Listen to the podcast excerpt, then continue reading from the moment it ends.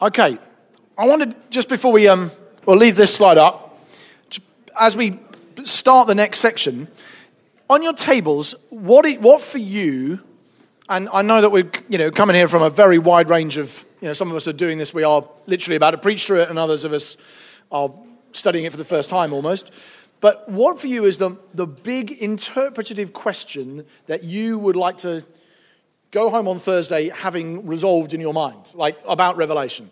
Um, yeah, I, I think if I left without some sense of clarity on this, that would be annoying, okay? So can you just share like what that is? Because I imagine they'll be quite different. I imagine some of you, and, and obviously if the answer is, I really don't know, just how on earth do you preach this thing, would, that's fine too.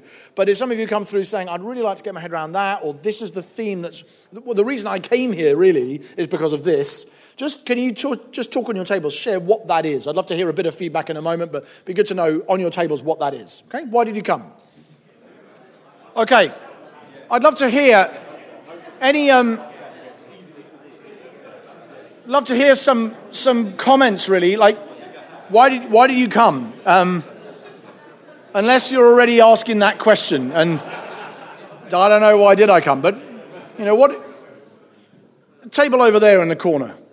Anybody on that table want to go? What, what, anything, anything you guys were talking about? Well, everyone's looking at you, John. I don't know why that is. Huh? What does it all mean? Okay. Pretty, pretty narrow and focused. That's good. Okay. Any, anybody with anything more specific? Yeah.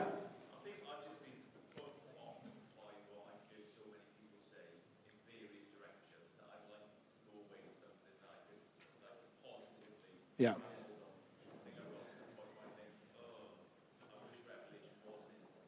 Yeah.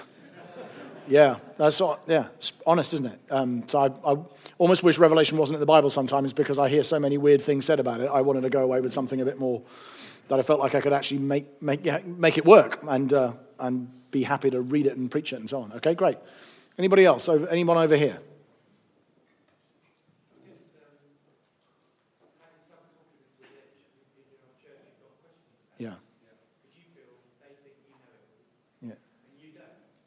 Your church think you know it all, and you, and you don't. Um, so yeah, that's always alarming, isn't it? Okay, well, you're the expert, and you're like, oh. um, yeah. So interesting. So actually, not specific things as such, but like the whole thing. And I, and genuinely, it's just good for me to hear that in some ways. Because what are you? What about you? Uh, I had a specific thing at the end. Just might sound a little bit strange, but um, just the significance of the jewels in the, in the construction. The significance of the jewels in the construction of the New Jerusalem. Yeah? That's that's the kind of niche question I'm asking about. You know, what is the story there? Great. We'll definitely do that. That's good. But, yeah. So, Aled, I've just found out, Aled is from Penny Lane. Isn't that quite a cool place to be from? Don't you think? You're just going to say, oh, I'm from Penny Lane. It was like, anyway, sorry. Revelation.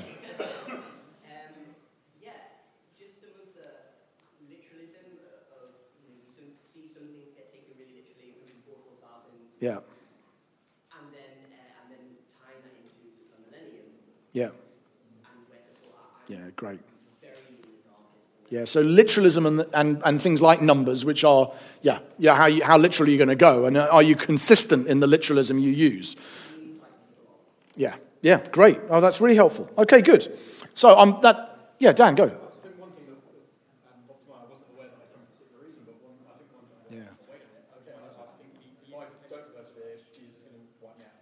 Yeah. Figuring that out theologically. Yeah. Wonderful. Yeah, so the implications of Revelation for uh, perseverance and assurance. And and does Revelation provide you, if, but does the very fact of not really preaching Revelation for the reasons that you guys have given actually mean that you don't warn your church enough? Um, because it's, you know, generally the books with lots of warnings get preached less than the books with lots of guarantees.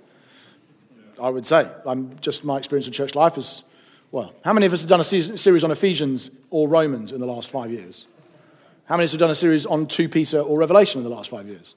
You see what I mean? I, I, I think that's the that's the, probably what, isn't it? The, the ones which warn more are almost less, well, they're just less sunny. They're less popular probably for us. And does that take something out? And interestingly, I think would say preaching it here it's really it's really helped us. Not, not because it has finally enabled us to yell at people, but actually some the, the application after some of the passages of Revelation cannot be anything but, you know, watch your life, watch out. This is what they this is the, the devil is after you. This is and so I think that's a really a really that's a great reason to have come. That's a really powerful, we found pastorally that's been very important for us. Interestingly, we in this church have almost the opposite problem that Well, the opposite problem, both problems probably, but a problem that I was not familiar with in my previous church, which is where people, whenever you preach warnings in my previous church, people would be like, well, you know, I don't really want that. We just, we're all about grace. Um, because there was a, it's a very strongly sort of grace. Whereas I found in, in this church, you've got some people like that, but you've also got quite a lot of people saying, what is the deal? Why do you guys never preach judgment? Like, there's lots of judgment in the Bible. Where has it gone? You know, and so we've, in some ways, Revelation has spoken to that, which has been quite powerful. And again, on that on that line, it's, it forces you to confront your theological systems and work out, is that actually faithfully biblical? That's great. So, okay, plenty of reasons, and I imagine many, many others as well. Um, so, yeah, thanks for sharing that. It just helps me to hear, in a way, what sorts of things people are living with. Um, when I... Ignore all of those answers for a moment and talk about something else, um, which was next on my notes. No, I, I want to come back to the question of purpose of Revelation. These are two of my favorite quotes on the way Revelation functions and what it's trying to do then and now. The first is uh, two comments from Richard Bauckham on what I'm saying, Revelation then. The fact that John explicitly and carefully contextualizes his prophetic message in seven specific contexts makes it possible for us to resist a common generalization about Revelation, that it's a book written for the consolation and encouragement of Christians suffering persecution in order to assure them that their oppressors will be judged and they will be vindicated in the end. Now, pause there. When I read that, I was I felt, oh no, because that's what I t- thought Revelation was as well. And I thought, oh, I've probably taught this stuff. And Richard Bauckham's about to tell me I've missed the point. And it's really interesting the way he goes there. By no means all of his readers were poor and persecuted by an oppressive system. Many were affluent and compromising with the oppressive system. The latter are offered not consolation and encouragement, but severe warnings and calls to repent. For these Christians, the judgments which are so vividly described in the rest of the book should appear not as judgments on their enemies, so much as judgments they themselves were in danger of incurring, since worshipping the beast was not something only their pagan neighbors did. Worshipping the beast was something many of John's Christian readers were tempted to do or were actually doing. And that's really helped me because I think I would naturally, and very similar to the point you were making just now actually, that I, the temptation would be, this is a book of reassurance and encouragement, and don't worry, when people try and kill you, God will vindicate you, which is obviously true. But when you read the seven letters in particular, you go, that's not the whole story at all. Two of the churches, it's like, well done, hang in there. Three of the churches, it's a bit a bit more ambiguous. You're doing this all right, but you've got to watch, watch out there. And two of the churches get both barrels. They get no commendation at all. They get slammed for what they're doing. And so if that balance is representative of the audience as a whole, and I think it is, you would go two-sevenths of the church in the world, or two-sevenths of us, or whatever, need to hear, well done, good and faithful servant. Two-sevenths need to hear, you are about to get spat out of my mouth, and three three-sevenths of us need to hear, it's a bit of both. Now, I'm not saying you should map it as numerically as that, but you understand that's the flavor of the letters, isn't it? And Bauckham, I think, is making a very helpful challenge that just don't resort to, you know, oh, by the way, are you now dividing up your table as to which is which? That is deliciously petty, and I'm really pleased we've got into that on the first day. Um, and there is... But it's it's quite a challenge, isn't it? Because other, again, the the if I'm not, you know, what I want to be, if I'm not all the time probably, but I want to be a, a sort of sunny Calvinist. You know, I, I'm, I'm going I, in the sense that I believe in the doctrines of grace. I'm going to preach them. I'm I'm ambivalent about some of the five points, but I'm kind of broadly reforming my framework, and I want to be an upbeat Calvinist who's continually reassuring people that they're going to be fine. And I do find at a at a level of personality, not exegesis, just personality, a challenge of saying, I did, when I preached the letter to Laodicea, I was thinking, this is just a hard thing to say out loud. Jesus, because I almost, I almost don't feel, I shy away a bit from that being the Jesus of the Gospels. And I think, and then you, of course, you reflect and you think there is nothing that Jesus says in those seven letters that he doesn't also say in the Gospels in terms of the warnings he gives. He's, he warns people in the Gospels even more than he does in those letters. And I'm thinking, why have I got such a, you know, it just doesn't sit with me. And I think Borkham's challenge is really helpful there because it puts in perspective. Of course you assure people here, but you're assuring people who are dying for their faith. That's many of us. That's not our context. Actually, for many of our listeners, the warnings are at least as much, if not more, the pastoral application as the the, the sort of reassurances. Um, so I think in many ways that does touch on what, exactly what Dan was just raising. So that's a really help, to me, that was really helpful in speaking to it then, and obviously it applies to the now as well. But it was a, mainly a comment about the original audience. But I also like, in a completely different vein, the way Peterson comes at the issue. Again, he just comes at things from a different angle on many areas, and I really like this remark. I do not read Revelation to get additional information about the life of faith in Christ. I've read it all before, in law and prophet, in gospel and epistle. But there is a new way to say it. I read the revelation not to get more information, but to revive my imagination.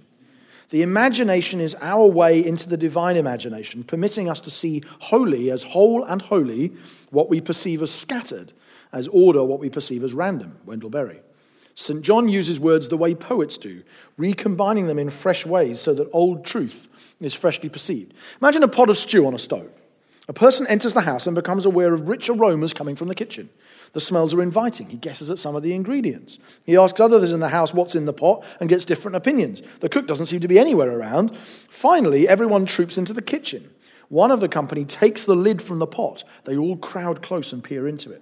Uncovered, the stew with all its ingredients is exposed to the eye. Apocalypse.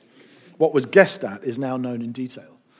I just think that's a beautiful summary of what Revelation is. I, I, it's a sort of drawing, what on earth is going on here? A bit like the question you asked just now, like, what is going on in this? And you come in and somebody opens the lid and you go, oh, that's what it is. The, the sort of the smells, and the, it's a very, as we'll see in a minute, a very, very sensory book, much more sensory than any other book in Scripture that I can think of.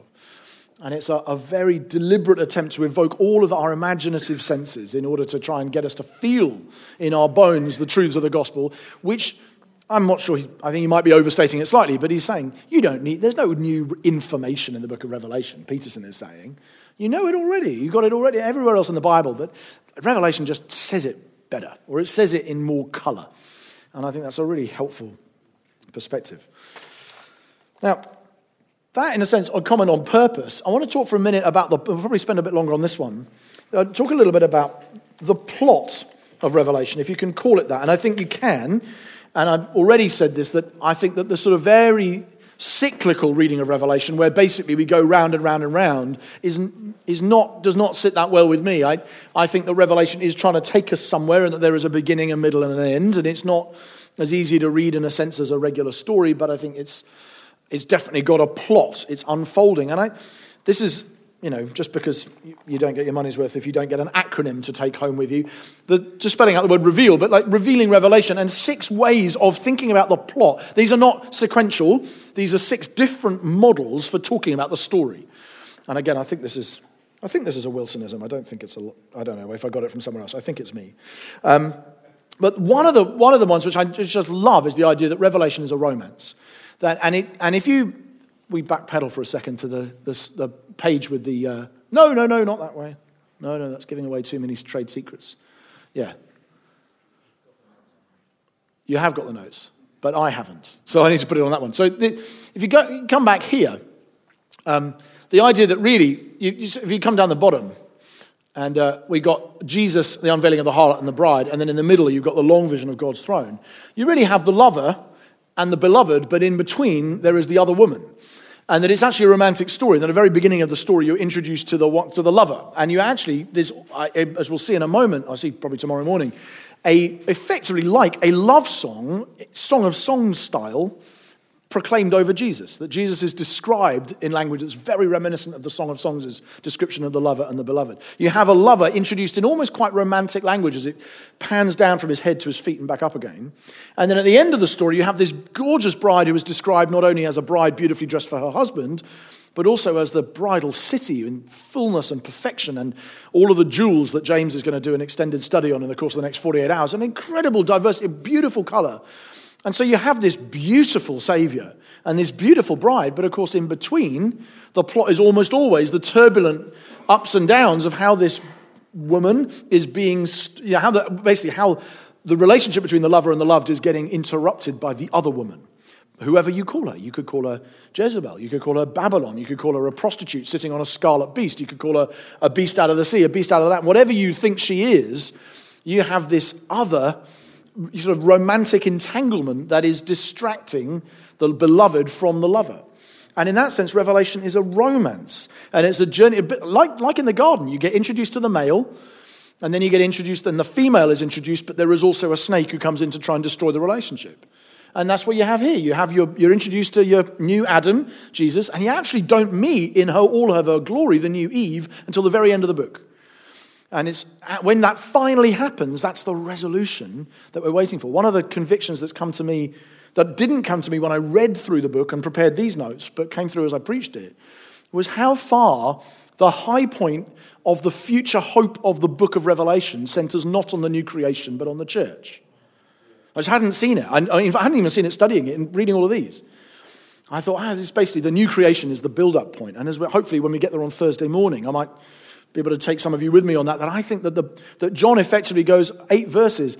I saw in new, new creation, and there was nothing bad in it. And that's where you and I and Tolkien and C S. Lewis and everybody who's ever done this kind of fiction would wallow indefinitely.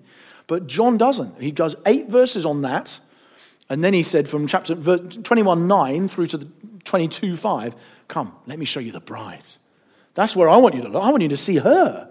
And you guys, are, and, and not wrongly, right? Don't, I don't think we overdo eschatology in our churches, the ones I know anyway. So I'm not saying let's do less of that, but I just think having done that and having said, this is the vision of the future world, John says, but now look, the, the bride.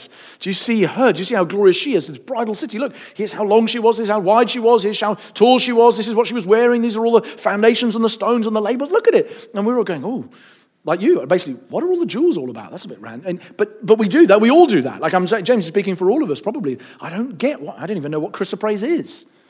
But I can understand no more death. But John, in some ways, is bookending this more in the sense of a romance than he is even in the sense of a world being renewed. And I find that arresting and helpful. And so the, for me, the, the romance plot from Christ via the harlot, or if I, if I call her the other woman for now, to the church, the bride, is a very powerful thread in the book. And of course, he he is glorified as she is glorified. It's, and that's what that's what happens, isn't it? That effectively marriage, the glory of one glorifies and beautifies the other. So as the bride is, there's no sense in Revelation that somehow spending the penultimate chapter just wallowing in the beauty of the church detracts from the glory of Christ. It doesn't at all. The glory of the church displays and reflects the glory of Christ. That's why you don't need any lamp in the city, because the lamp is the glory of the Lamb. So I just think Revelation is a romance. It's a, it's a, a great love story. And of course, many biblical books are.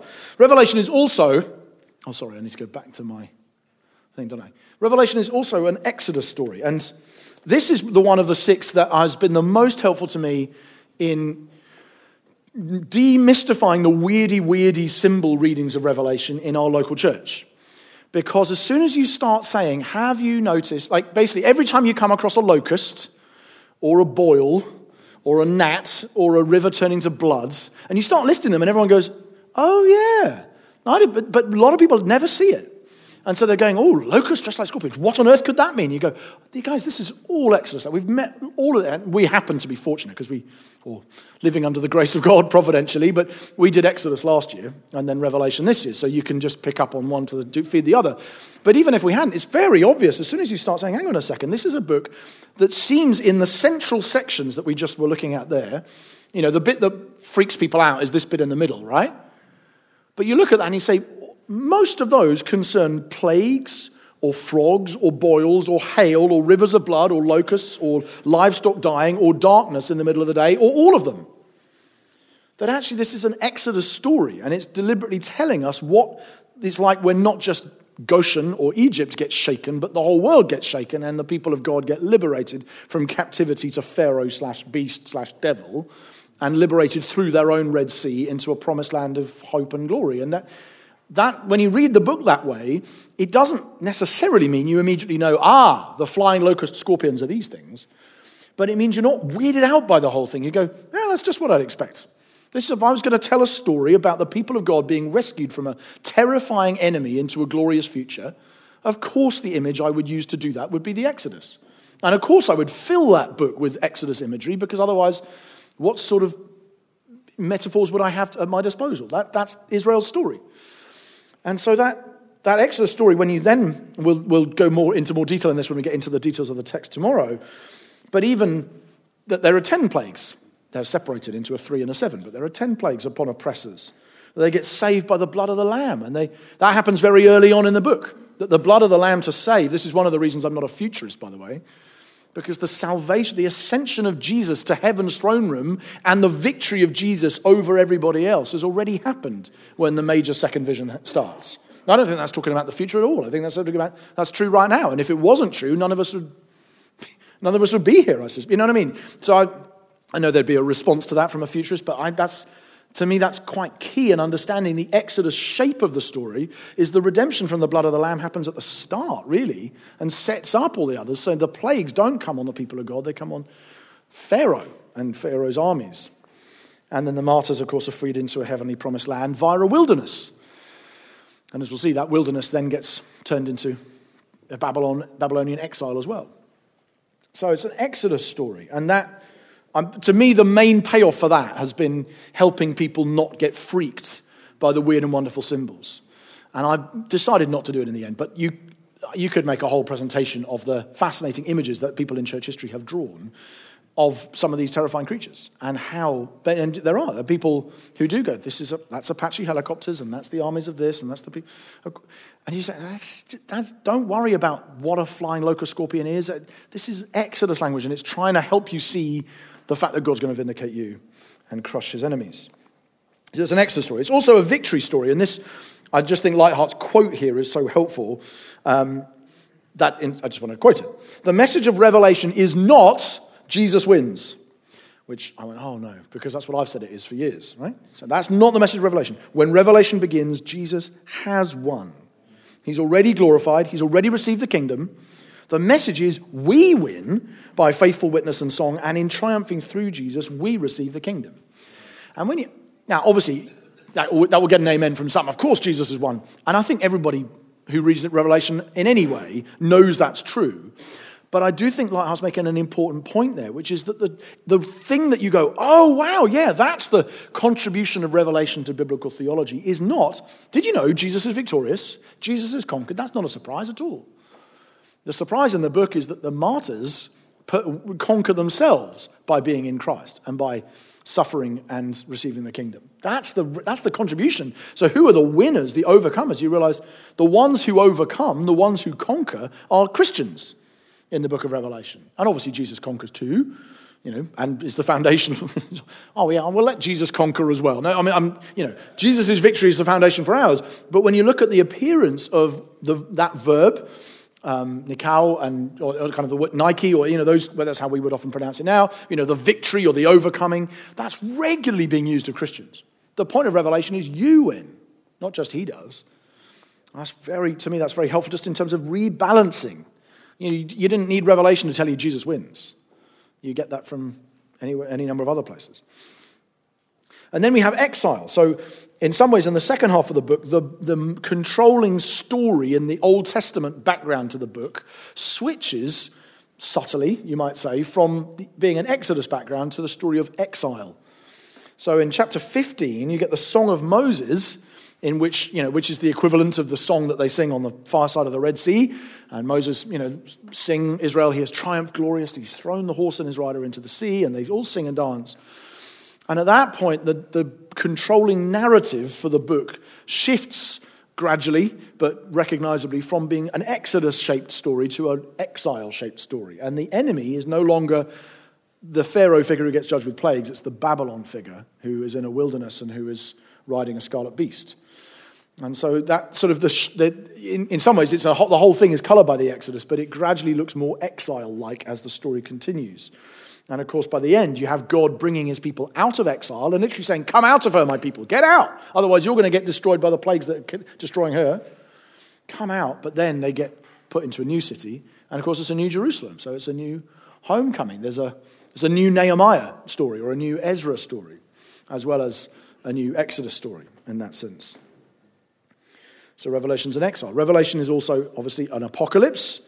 That is, that the plot of Revelation, although all of those are telling the story much from the narrative of Revelation as a whole and of Israel, but the apocalypse element of Revelation means that it is not only the story of that generation or of Israel, it's also the story of every generation of the people of God. And that's where you get to, you do your, your boomerang and you throw, you know, you throw away Revelation for the first century, but it always comes back and hits your generation because this always happens and exposes the patterns of worldly empire and divine justice. And in that sense, you can have your, I think, you can have your preacher's cake and eat your idealist one, which is great because that means it, you can, you know, cynically you can say, well, that means it makes exegetical sense and it will preach, right? That's a, that makes it look like you contrived it, but I think that's the payoff, at least for me.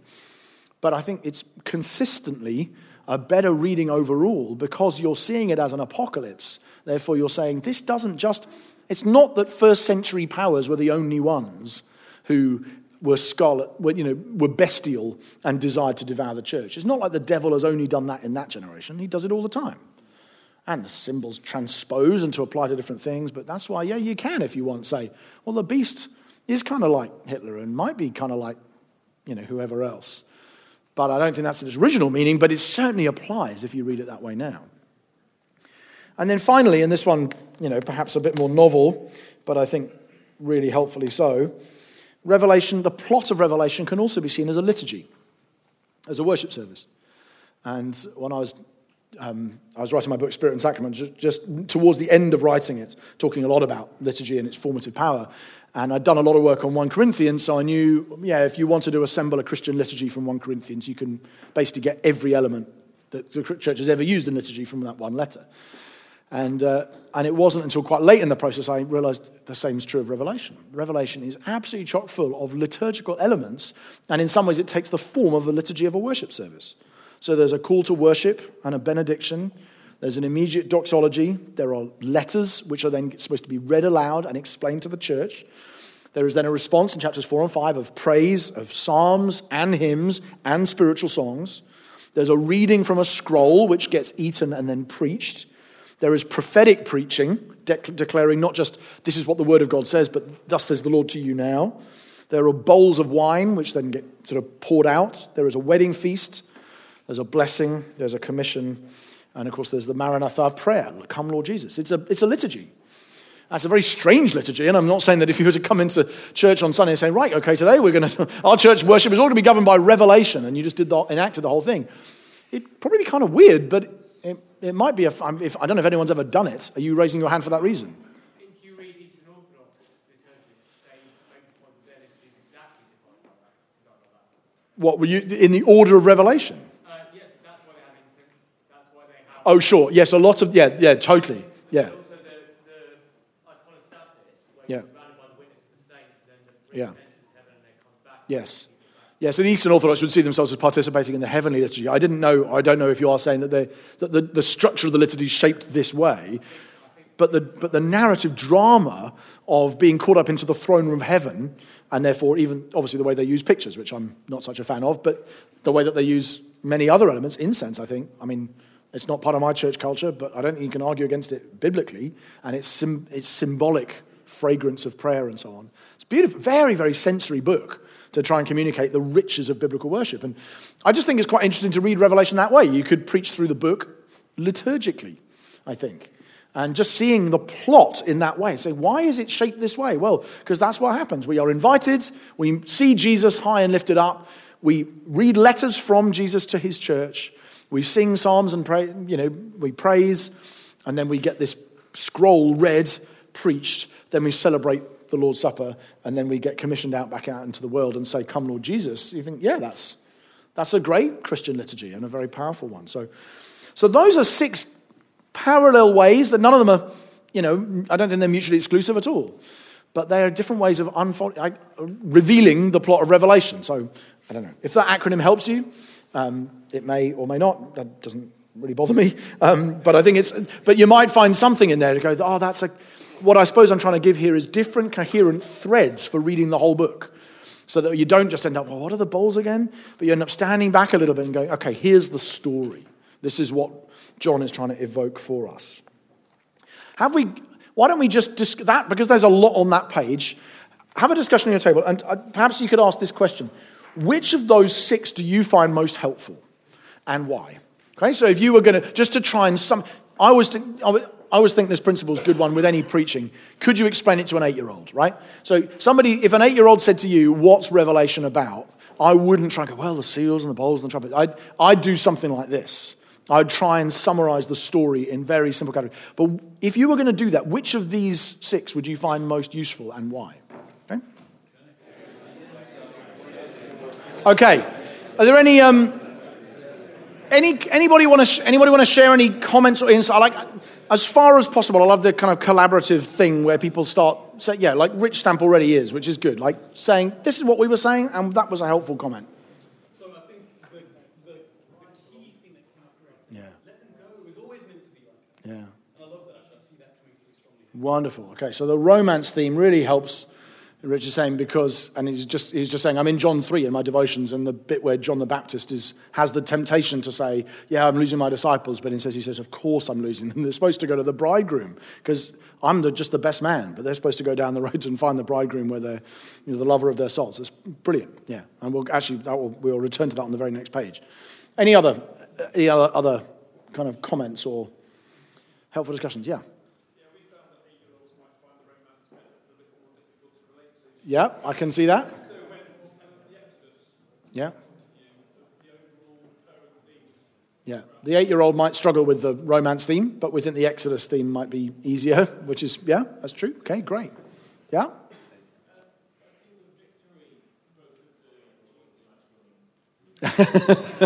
My eight-year-old boy likes winning. Yeah, who doesn't? Yeah. Yeah. So the victory theme at the centre, perhaps, yeah. And obviously, I don't think yet. In some ways, you know, you, they're all there's horses for courses, aren't they? they? They're all. I hope they all add some value somewhere. Um, but I think as they they supplement one another and they help you read it in different ways, which you just is not an exercise you have to go through with most books of the Bible, because it's quite obvious what the plot is. Even in the letters, it's kind of you you you can do it, can't you? Galatians. Well, the plot here is.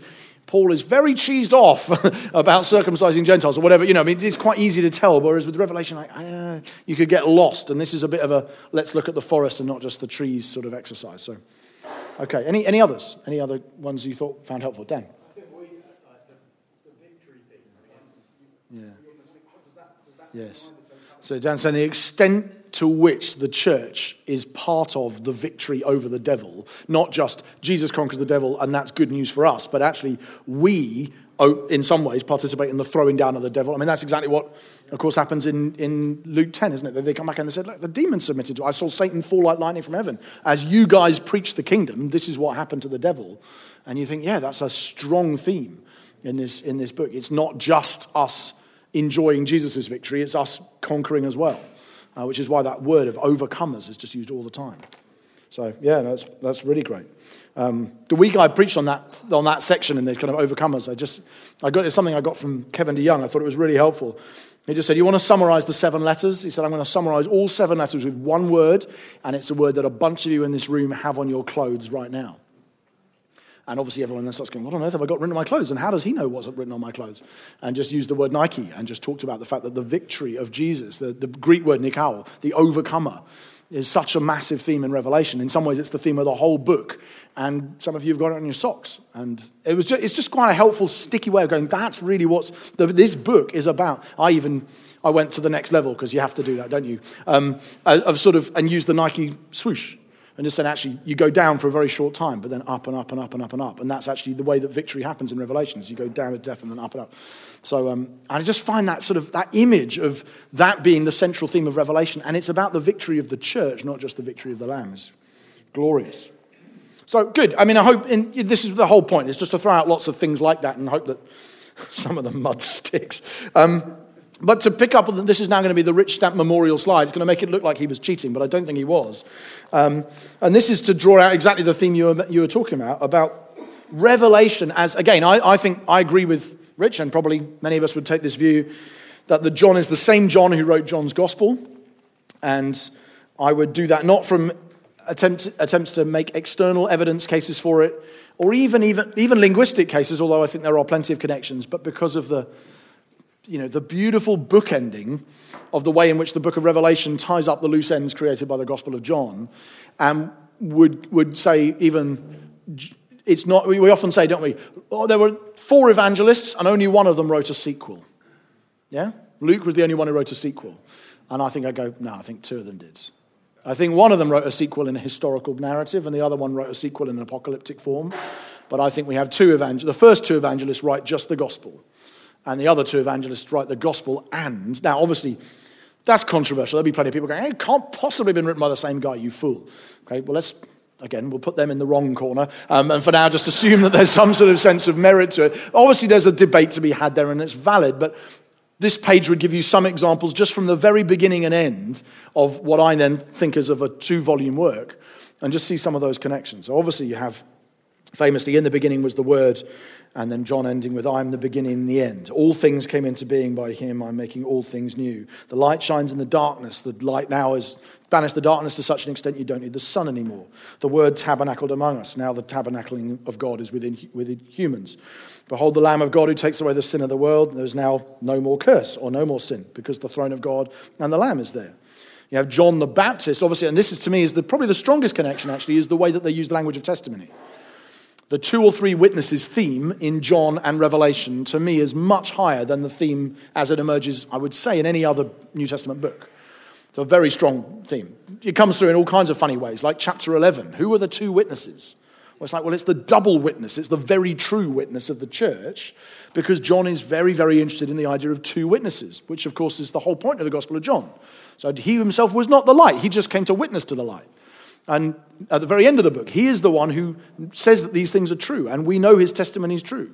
There's two witnesses, the two, depending on how, who you think they are, John and John the beloved disciple, John and Lazarus, who might be the beloved disciple. Let's not open that can of worms, whatever it might be. But you have Jesus at the center with the witness of John the Baptist and the witness of the other guy, um, both pointing out that you know the double witness is affirming, therefore it's true. And the same thing happens in Revelation. You have the, the double witness of the book of Revelation. And the, effectively, John the seer and John the Baptist are both, in a sense, key witnesses in presenting evidence in a trial of whether Jesus is who he says he is.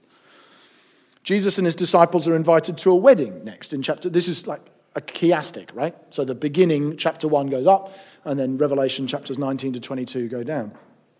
Jesus and his disciples are invited to a wedding. Blessed are those who are invited to the wedding supper of the Lamb. It's effectively fulfilling the promise, which... And actually that question hovers throughout John's gospel, doesn't it? Are you... Is this the bridegroom? Like, who are we? And who's the bride then? Oh, Jesus is the bridegroom, like the text you just talked about, but who's the bride? Oh, we just heard he's the bridegroom, and now he's hanging out at a well with a woman who's had multiple husbands. Maybe that's going to be, you know, is, is she Israel somehow? No, no, not quite, actually. So who is this woman then? Who is the wedding going to be to? Is it Mary's appeared in the garden, and she's suddenly recognized who he is. Maybe she's going to be the, oh no, it's not her either. Oh, who is it going to be?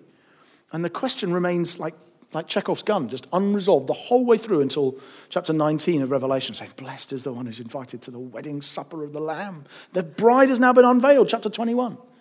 So I think it's like a resolution of a very long searching quest. Sorry, the word has just been ruined by Monty Python and the Holy Grail. Um, but I, I, as I said it, I thought, oh no, a, a long searching quest. They're not, they're coconuts and you're banging them together. But that very long arc, narrative arc, if we call it that, the sense that at the very end, we finally find out who this woman is that has been really tantalizingly hinted at right the way through the Gospel of John. I don't think it gets resolved until the end of Revelation. Jesus makes wine, but says that his hour has not yet come. Jesus treads the winepress as the hour of his judgment has come. John the Baptist rejoices because he hears the voice of the bridegroom. And of course, the rejoicing at the voice of the bridegroom, the spirit of the bride say, come, central to the end of Revelation. A promiscuous woman appears who is not the bride. I know that's maybe to do a disservice to the women of Samaria, who were, you know, generally as our archetypal seeker in evangelistic sermons. But obviously she is, at least in that context in the story, she's presented as a woman who's had many husbands. And of course the people of God, in a sense, through history have been a promiscuous woman who have had many, certainly many suitors and many kind of husbands, if you read Hosea or whatever. Um, but you get a promiscuous, but you also get the promiscuous woman of Babylon, who is... the harlot, and is definitely not the bride. And you get in both cases like a sort of false bride figure. Judgment upon the temple is enacted by stopping buying and selling in Jerusalem, in the overturning of the temple tables, which famously is displaced in John's story. I'm going to upset D A Carson fans here, but I think John's put it at the front of his gospel. I think it happened at the end, but John's put it there for because he wants to make this point. And I think one of the reasons he has put it there is because he's wanting to introduce the up and then the down with the two-volume work with Revelation, that actually the judgment upon Babylon, if it's Jerusalem, come back to that later, is in, is also enacted stopping and buying and selling. But actually the, the temple faces judgment, the t- Jerusalem temple faces judgment near the beginning of John and near the end of Revelation. Right. I'm asking you to swallow a lot there. We will come back to that in a, in a few minutes. Judas controls the buying and the selling and is referred to as destined for destruction. The beast controls the buying and the selling and is referred to as destined for destruction. Empire judges Jesus from a throne in the form of Pilate. And then Jesus judges empire from a throne in the great white throne in chapter twenty. And those are some of them, but there's many others. And I think doing it that way at least makes you go, oh, langu- language aside and external evidence aside and so on, I think there's just a, a narrative coherence to a two-volume plot that we are expected to see Revelation as landing and resolving all kinds of unknown questions that the Gospel of John had left us with. And then, if you want to go to the next level, Andy doesn't, he, or he wants to clarify something before we go to the next level. Are you suggesting that he wrote, not only did he write both, but he wrote them both at pretty much the same time? Am I suggesting that he wrote both at pretty much the same time? Not necessarily, although I think by, I think if you were going to...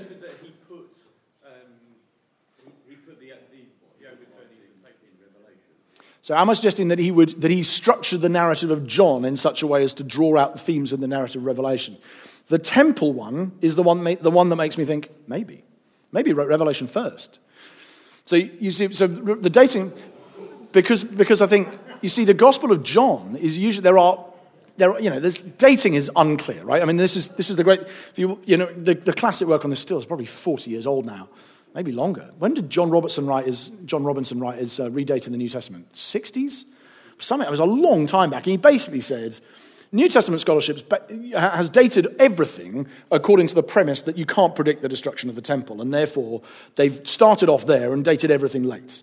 But let's say that Jesus was just the kind of Jewish prophet, either we would say as evangelicals, who knew, or just...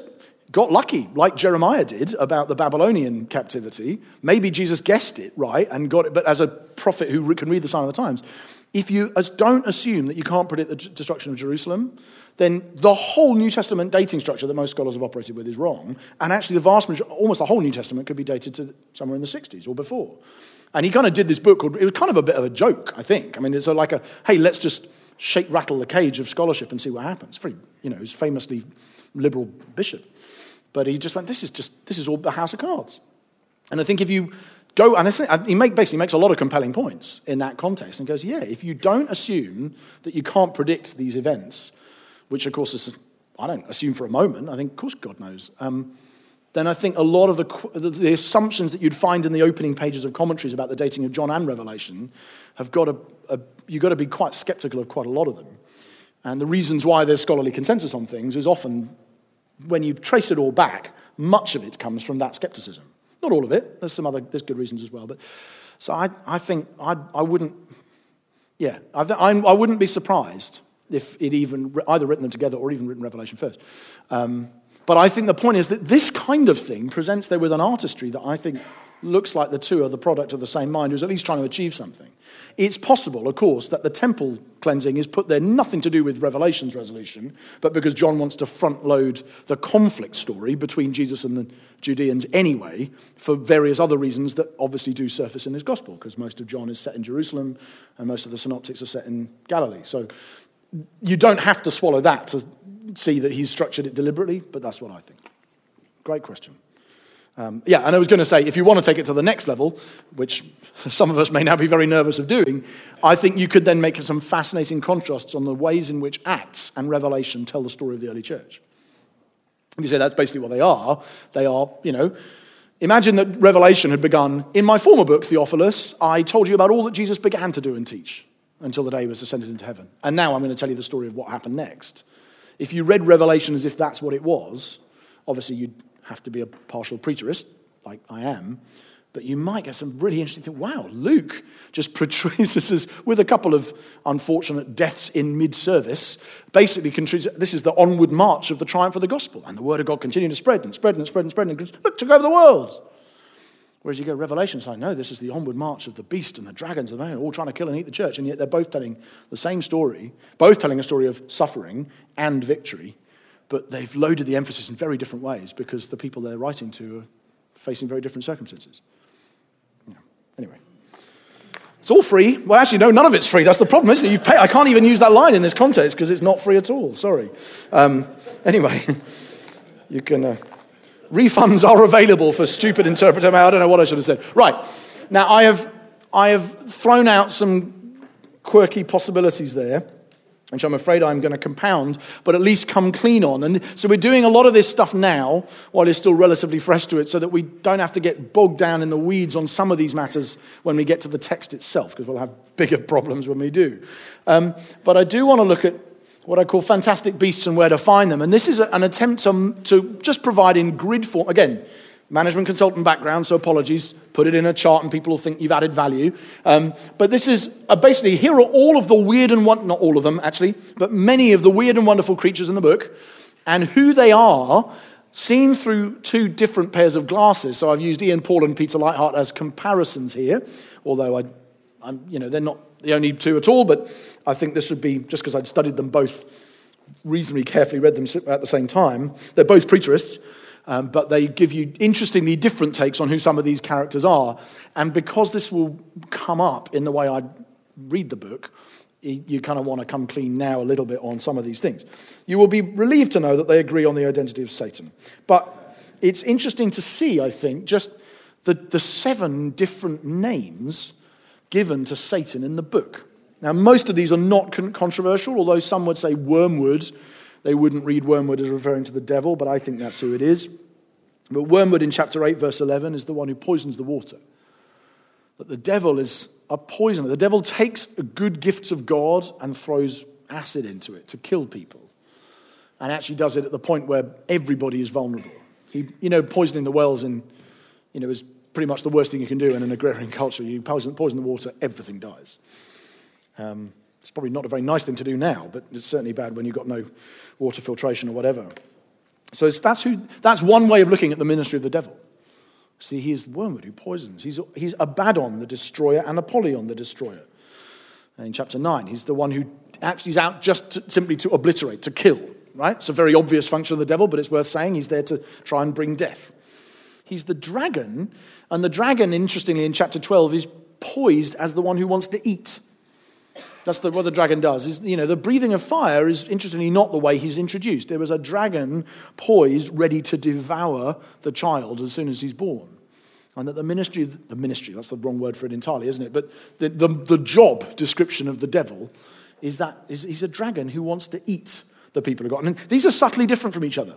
And the devil sometimes will not be able to destroy somebody, but will try and eat them or will try and poison them. And this is what he does. He is described as the serpent, obviously back to the garden story of the, the seducer, the one who leads astray and says, oh, come on, come over here with me. Let's have a different relationship. He is the, the Satan, the accuser, the accuser of the brothers who's been thrown down. He's that, he's that guy. And you target in our kind of culture, he probably seduces and accuses far more than he flat out destroys and devours. Doesn't in every generation. In ours, that's probably the, he's found that the most successful. And, of course, the devil, the slanderer, the diabolos, the one who speaks lies. Why not? We would probably believe all of those things about the devil, but it's not a bad thing to see them all in one place and go, yeah, that's a that the devil has a sevenfold, I don't mean ministry, but, you know, he, it's not just we have a sevenfold Christ and a sevenfold church. We have a sevenfold devil as well, who is doing his best to take out the church. But what taking out the church looks like will vary dramatically according to context and generation and so on.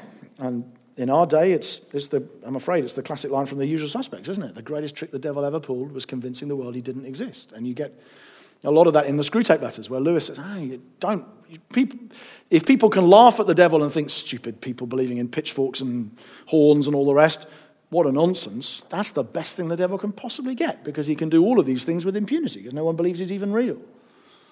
So it's just kind of helpful to have a bit of a, if I can call it a theology of the devil. You know, you know what I mean. Um, but that's, so those all refer to, well, who we would now usually refer to as Satan or the devil. But we've got some other interesting characters who we will meet later on. The cavalry invasion from the east they would, would, you know, it takes place in chapter nine, be interpreted in different ways by these two interpreters. If you read it very politically, you would see the cavalry invasion from the east as being the Parthians, or we might now say the Persians, crossing the Euphrates to attack Rome. And the threat from the east has been something that's coloured, you know, Western mythology right through to the Cold War.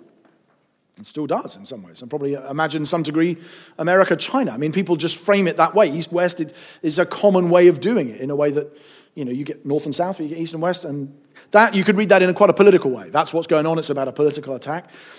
Leithart reads it differently. He says, this is an angelic cavalry staging a reconquest of the land, like Israel returning from exile. It's not a political threat at all. It's a spiritual description of God returning to his land through his people. The sea beast, uh, or the, you know, the beast out of the sea, the false king, the one, you know, seven heads, ten horns, all that. Both these guys agree Rome. And I think, yeah. I, if you're a futurist or a historicist, you, you obviously probably don't do that, but I'm not. And from now on, I'll probably stop putting that caveat in there because it'll become annoying. But this is a preterist assumption or a preterist idealist assumption, but it's Rome, I think.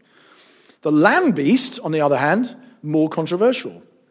The land beast is a false prophet who supports the sea beast. And again, we'll come to their, their text tomorrow, but the land beast is somebody who supports by religious means what the sea beast is doing through political means.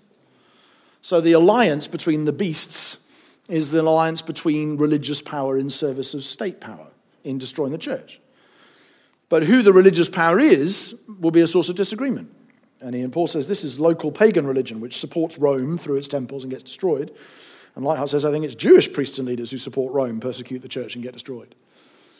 And they've both got arguments for their position, but you just you have to you have to land somewhere on that. The scarlet beast in chapter seventeen is, I think, is definitely Rome. It's certainly, if we're right about the beast in chapter thirteen, sits on seven hills, um, you know, wants to devour the woman, all that. I think it's I think it's definitely Rome. And the mark of the beast, or the, you know, the beast's mark and number is that of Nero. Both of them would agree on that.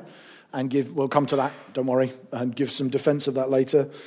Um, the woman who is in labor in chapter twelve, they both say Israel, but this is where, yeah, this is where we have, have to ward off a pitfall, but I think it can be warded off. Um, the woman is Israel, who's the one who gives birth to a male child and is protected from the dragon for three and a half years in the wilderness. But Lightheart then goes further and says, yeah, and that woman is the same woman who reappears in very different clothing in chapter seventeen, dressed as a prostitute. And that is very controversial, but it's when, yeah, we will make, try and make that case and try and present that case well when we get there. I actually found it much more compelling than I expected to. Um, uh, that is that effectively Israel has become Babylon, and that, and in the, the thing we have to ward off at this point, and I, I funny enough, I recommended Lighthouse commentary online while I was reading it. And, you know, you get silly comments on Twitter from people. And somebody had, had just tweeted back, oh, I'm not going to read anything by that anti-Semite. I was like, wow, that's fine talk. Why, why do you say that? And I, as I was reading the book, I thought this is this interpretation will be accused of being anti-Semitic because people say, you're saying that Israel is, Babylon is hated by God and so on. And, of course, at that point, I say, well, to the extent that I'm saying it, I'm saying exactly what Hosea and Jeremiah and Isaiah and Jesus, when he goes, oh, Jerusalem, the city that stones the prophets and kills. I'm saying exactly what he says in the parable of the wicked tenants. I'm saying what all the apostles are saying. You know, I don't think that's remotely anti-Semitic. That's being said by Jewish people in critique of Jewish leadership at that time, saying in the sense you're oppressing the true people of God. And that's what Jewish prophets have done from Moses onwards. So I think you... If you throw the baby out there and say, no, anybody that critiques Israel with that kind of prostitute language is anti-Semitic, most of the prophets are anti-Semitic as well. And I don't think you should go anywhere near that. So I think there's I think there's a case to be made there, personally. But I can also see why it makes people nervous. But I think there's a, a much stronger case to be made for it than might immediately be apparent. And we will, I'm sure, debate that as we go. Um, and then this is where it really the, ch- the chickens come home to roost on that, because then they, you have to decide who you think the harlot is, right? So the harlot, it, the harlot and Egypt and Sodom and Babylon seem to be interchangeable terms for the same entity, whatever that is. And for Ian, that's Rome, because Rome, Rome is Babylon, because Rome is the great city which has dominion over the kings of the earth. Rome is the city who is judged for her immorality, sits on many waters and seven hills, and has prospered through seafaring and trade. And Ian would say, and we've discussed it, and he would say, yeah, that you there's no way Jerusalem is made prosperous through seafaring trade, for instance. Whereas Leithart would say, yes, yes, there is, using the temple backstory in the story of First Kings in some detail and all of the trades, you know, the trade that takes place there with ivory, gold, silver, et cetera, language of Solomon. But then says, hang on, when we get introduced to the great city, we are specifically told it's the city where the Lord was crucified, which is Jerusalem. And when she appears, she's dressed as a priest, and she gets hated by the beast. She can't be the same person as the beast because the beast's trying to kill her. And she gets burned and set on fire by the beast, which is what happened to Jerusalem by Rome. And she's responsible for the blood of the saints and the prophets, which is what Jesus says of Jerusalem. And she's eventually destroyed and burned.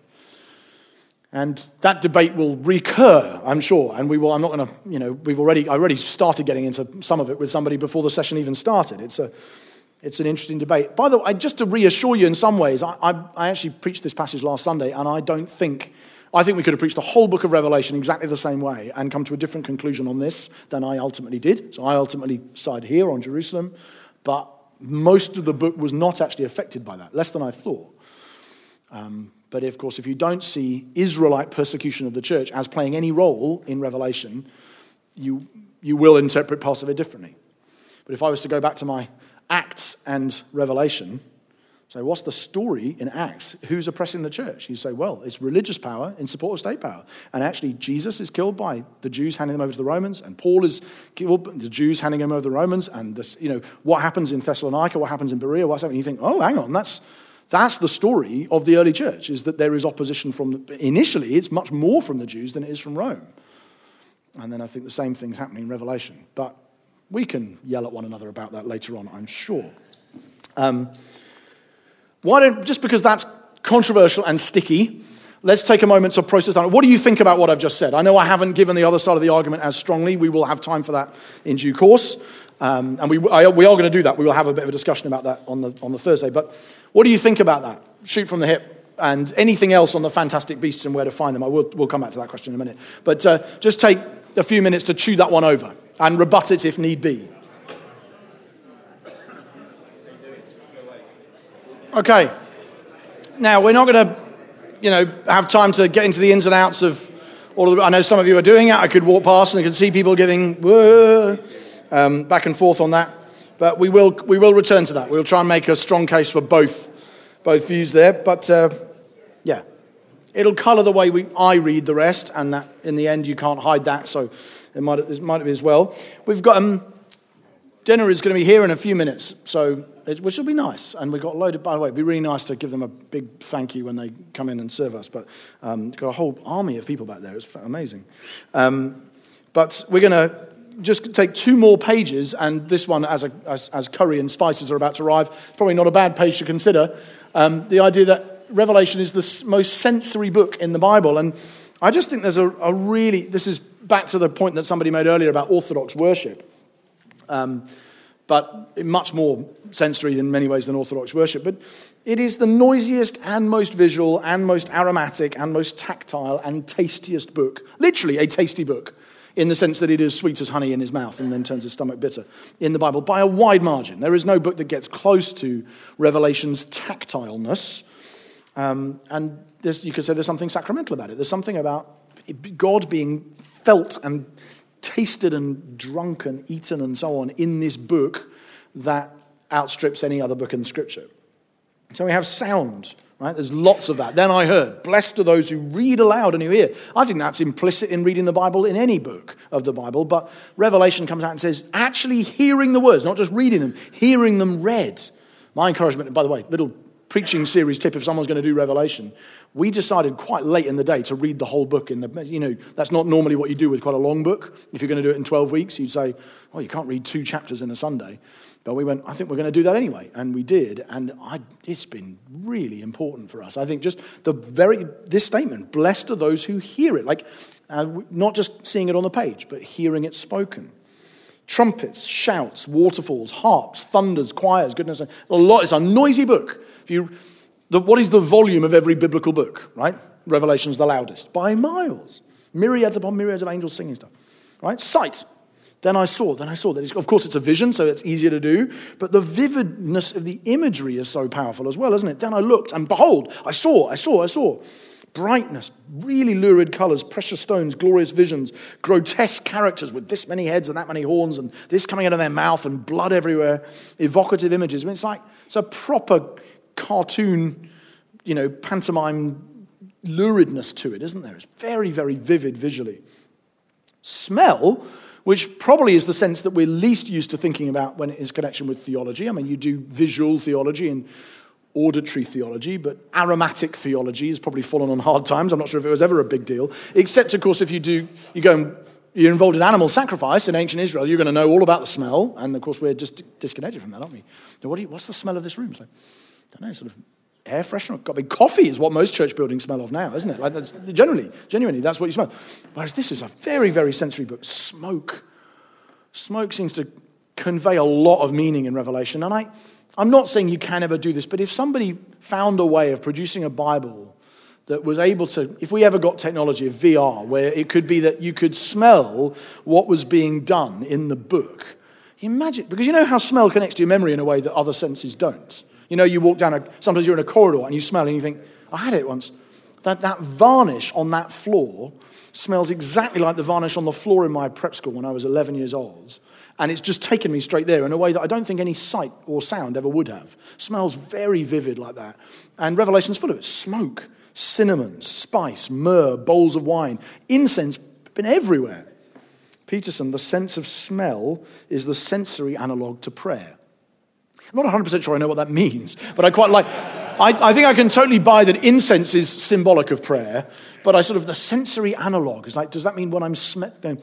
I'm kind of praying. I'm not quite sure what he's saying, but it's, again, a bit like the Howard Kellett sort of approach. Like, don't know what it means, but I like it. Um, that's kind of where I feel with that. Touch, yeah, sorry, you're now going to get stuck with that label, but I know you can wear it. Um, touch, he laid his hand on me. Hands holding and sweeping sickles, stars, scrolls, palms, reeds, hearts, cups, and keys. Right? The hands of Jesus have always got things in. He's giving things to people, saying, take this and hold it, and he's touching this and waving that around and so on. Marks, put on the forehead, on seals, all that sort of, just very, very physical book. And then, of course, taste, because you are lukewarm, I'll spit you out of my mouth. Sweet as honey, but bitter. The drunken harlot. You imagine just like a drunk woman. I think of, um, you know, the the scene in uh, early on in Les Misérables, you know, lovely ladies, when they're all these drunken, basically drunken harlots, aren't they? And you think, that's the imagery he's using. It's just very kind of, imagine what their breath smells like. And that's what, That's what John is doing. He's just evoking the sort of, you know, even the fact that things have been tasted and swallowed, the grapes of wrath, the marriage feast. Just a very, very sensory book. And again, it's good to draw that out as we think about it and pray about it almost. Particularly for me, it was smell. I just like, wow, I don't want to just read the word smoke. I want to actually, yeah, I'm, I'm not saying you have to start a bonfire when you read it, but you know what I mean. It's actually not a bad thing to engage with the, the senses and, and so on as we read the book.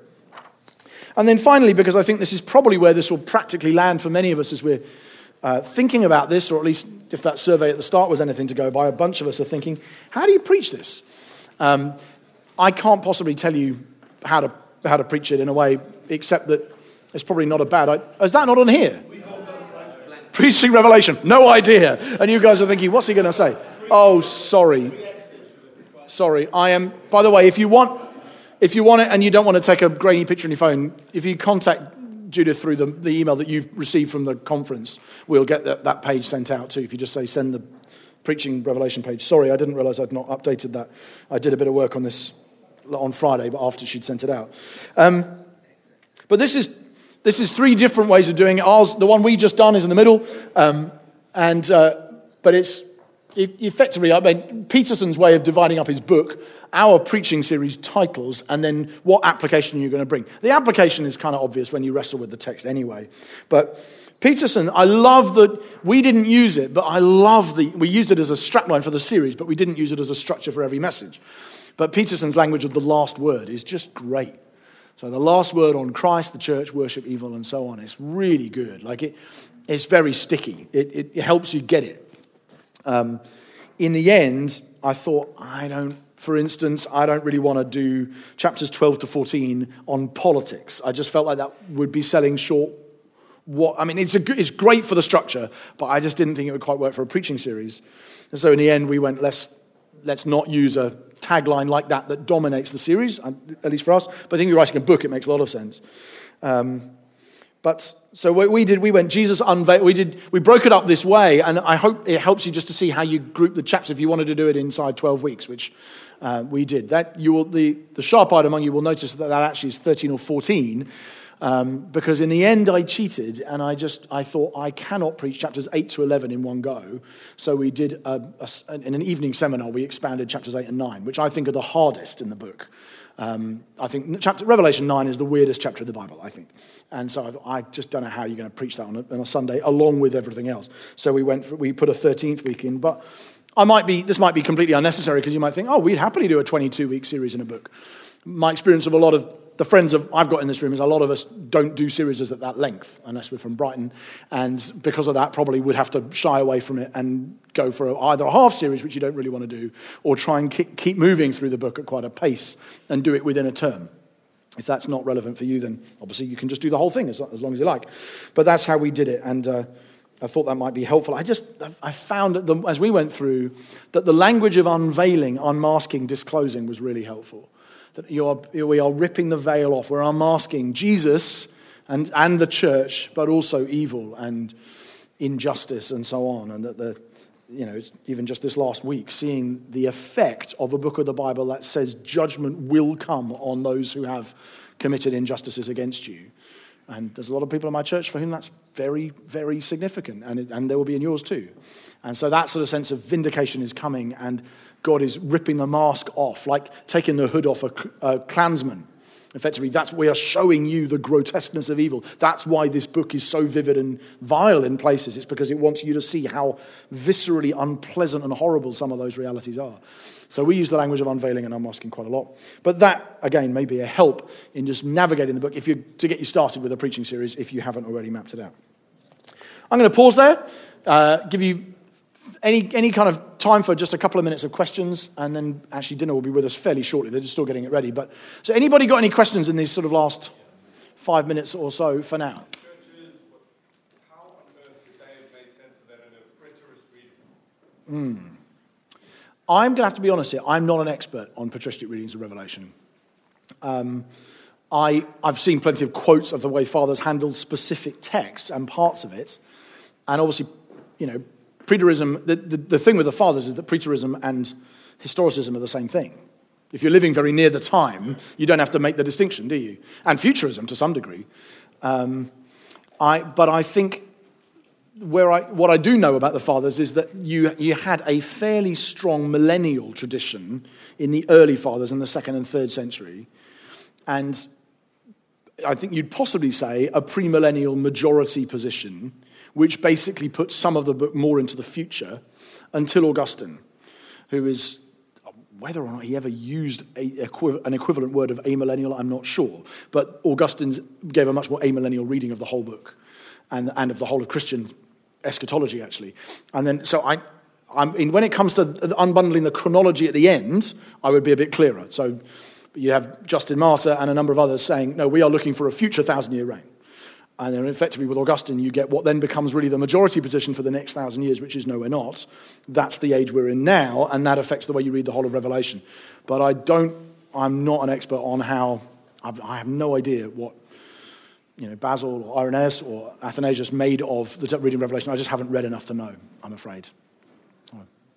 Do you know? Oh, I wondered if you were putting, I wondered if you were going to help me out. No, you're going to give me another problem. Thanks.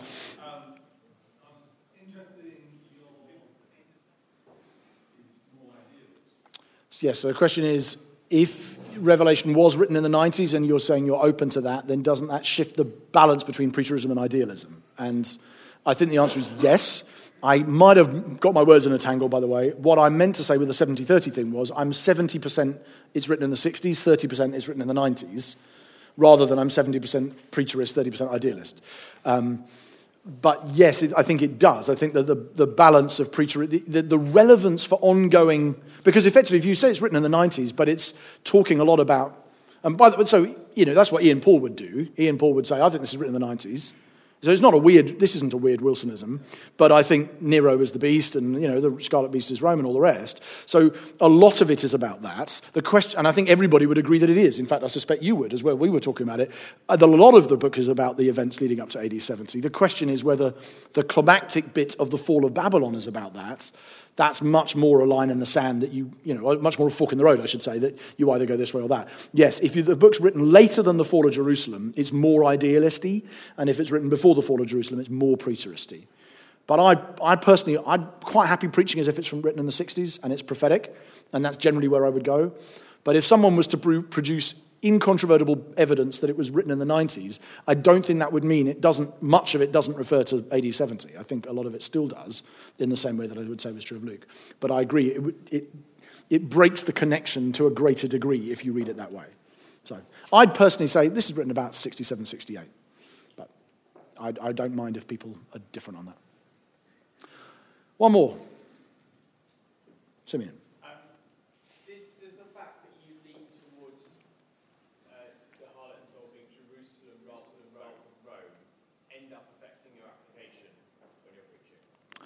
Does the fact that you, if you read harlot, the harlot as Jerusalem rather than Rome, does it affect the application in your preaching? To a degree it does. Um, but in many ways, the key line is not the one between who you think the harlot is, but it's whether or not you think any symbol in Revelation is referring to Israel's religious attack on the church as well as Rome's political attack on the church. So I think, for instance, you could, if you go with, if you went with Ian on on the on the harlot, but you said, actually, but I think the beast out of the land could refer to Israel or could refer to religious power in general in the empire, including the Jews. I don't. I think you'd still end up in the same place. You'd say, basically, the church faces an existential threat from political power and religious power, but religious power in support of state power is the most dangerous of all. In our day, that's not Judaism, so it doesn't. That's why I said my application is the furthest thing from anti-Semitic, because in many ways I'm saying the people who really need to face a warning here in religious power are Christians who think they're safe. That's the prob- That's who you are in this story. So I don't think it particularly skews your application, but I think if you read the whole book and said, I don't see any Jewish persecution of the church in this book, I, I think you'd be mad, because I think it re- repeatedly talks about being people who say they're Jews and aren't and are a synagogue of Satan. And I say, if, you've got a, if you're worried about the language, you're going to be worried about John's own language, not just about the interpretation of it that I'm giving. But I think if you didn't see any of that, that would affect your exegesis. But I, I don't think anybody go- does that, because the letters to the seven churches are very explicitly talking about the fact that there are there's an attack from the Jews amongst the people. So and I, I'm, I read the, you know, beast and false prophet, Balaam, Balaam, Balak, religious and political power. And I think in our day, that's not Israel or Rome, so the application is very different anyway. I do talk about, I talked about white supremacy. I talked about Islamic fundamentalism. I talked about lots of ways in which state power and religious power align in our day, but I don't think it would affect the, the reading of the first century. Okay, it's exactly seven thirty, and I think we're going to have a go.